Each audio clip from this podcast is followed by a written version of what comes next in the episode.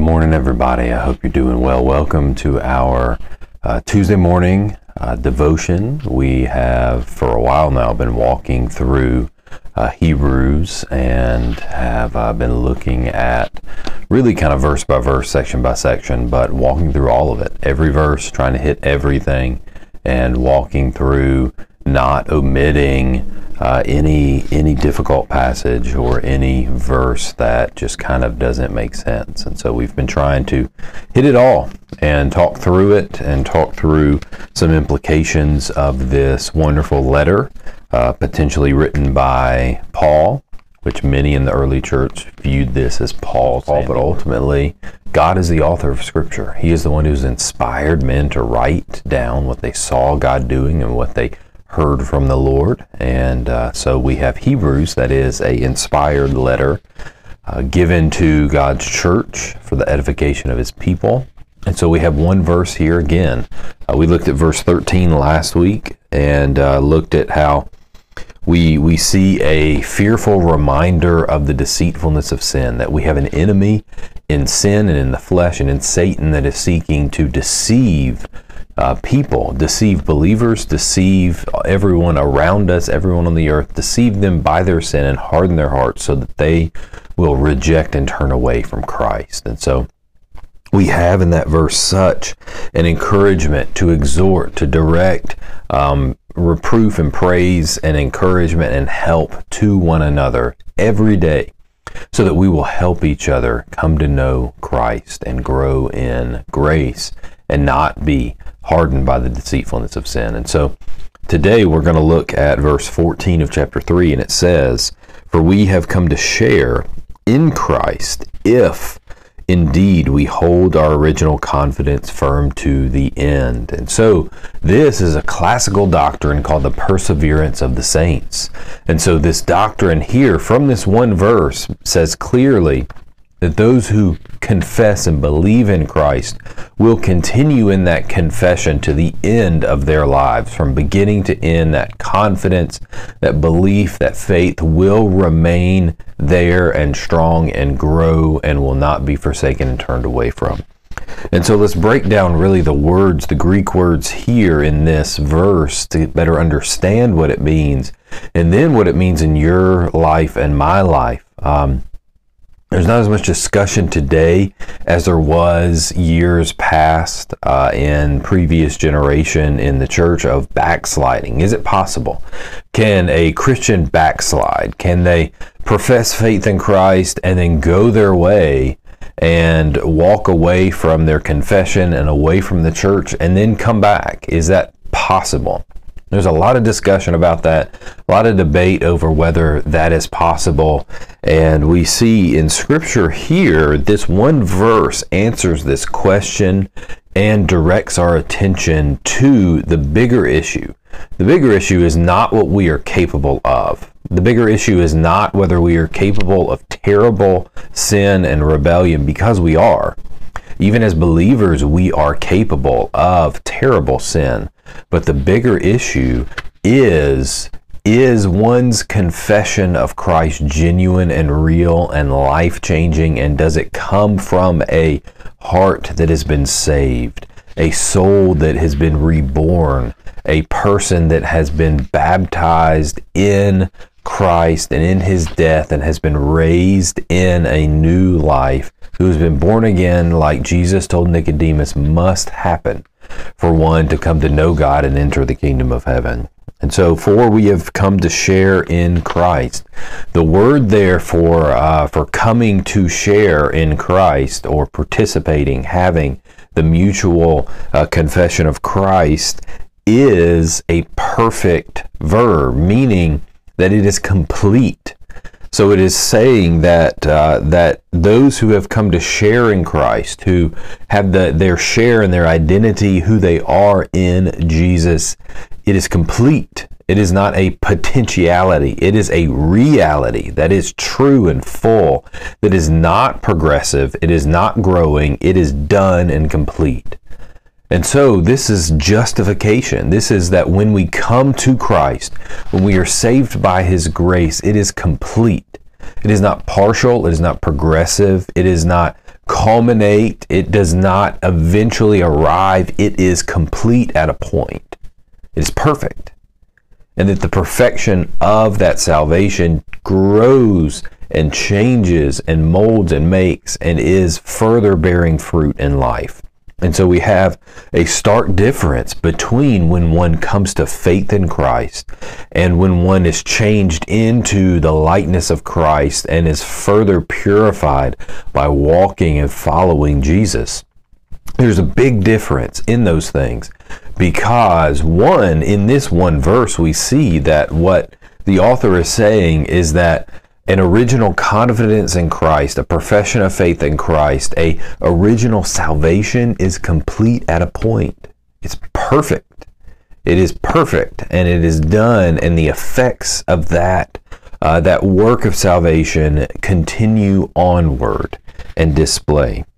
So that there's no such thing as a progressive progressive salvation where we progressively become saved. But there is a singular point that we may not know. You may not know as a believer when that point is, but you can look at the effect and see and see, yes, there was a point. God, may you reveal that to me. You may not know it specifically. That may be your prayer to ask God to reveal it to you, but you can know by the effect, the ongoing reality that points back to a point where you professed faith. You believed in Christ and Jesus came and saved you and brought you back to life. And so it is a perfect reality. It's a perfect reality that describes what it means to know Jesus, to share in Christ, to participate, to have your identity and your life in Him. If, so this is a conditional statement, uh, this is a conditional clause, if indeed we hold our original confidence firm to the end. And what this what this conditional statement entails is that this is a condition that most likely is true, but potentially will come to pass, but it's still an if. It's still a condition. There is still the potential for it not to be true if the original confidence was not genuine, if what the beginning of this verse says is not true of you. So that what it means here, what he means is that if we truly have come to share in Christ, we have genuinely professed and depended and trusted in Jesus, and He has met with us in a genuine, real spiritual change and encounter with God, that that will produce, that will produce a confidence that endures all of life. That what was original, that original profession and trust in Christ, will continue onward it will indeed produce a life that is continuously within that confidence and within that profession. And so, at the end of your life, if you have professed faith in Christ, if you have been born again by His grace, you at your death will continue in that if you genuinely have been saved. It will continue onward. Are you capable of heinous sin? Yes, you are. Yes, you are capable of it. You are capable of this hardening and deceitfulness of sin, the previous verse says. That sin is still within you. The effect of it, the flesh is still there. And we have an enemy that is real and that is active and is seeking to destroy us. And so the dangers are real. The opportunity for sin and rebellion are real.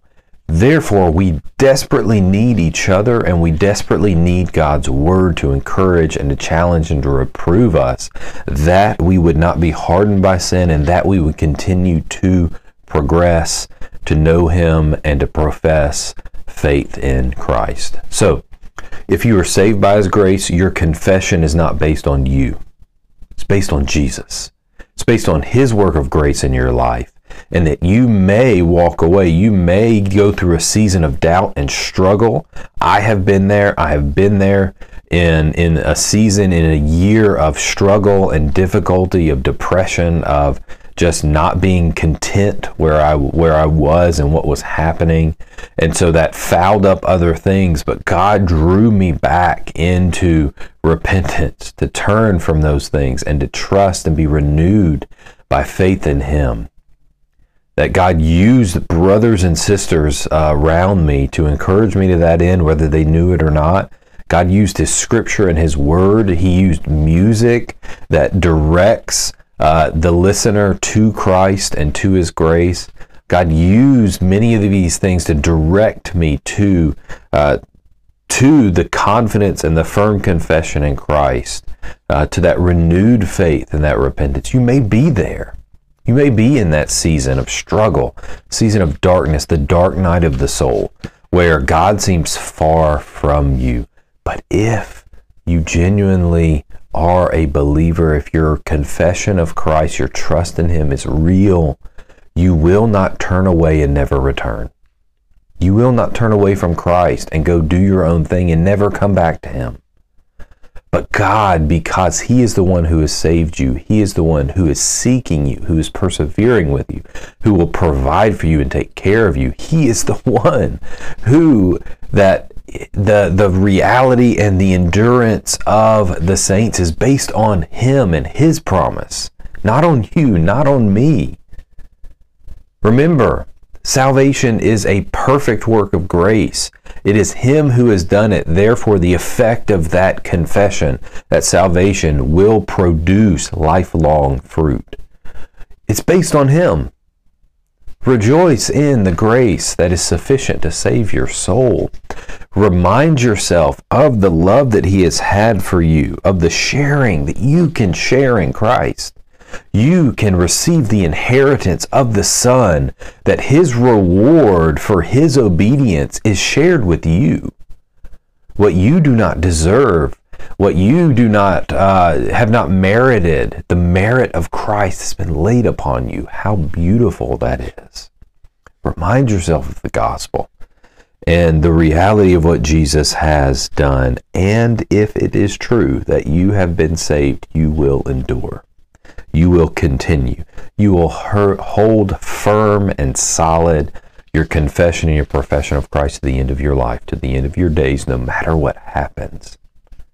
Because God is trustworthy, God is capable.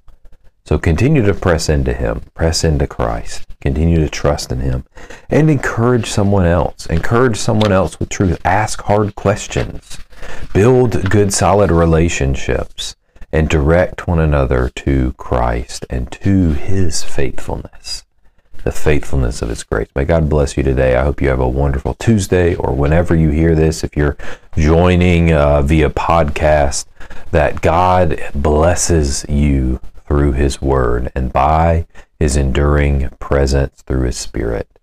Uh, may you find a local church. May you plug in here at Faith Family uh, if you are a member here and joining us because of that connection.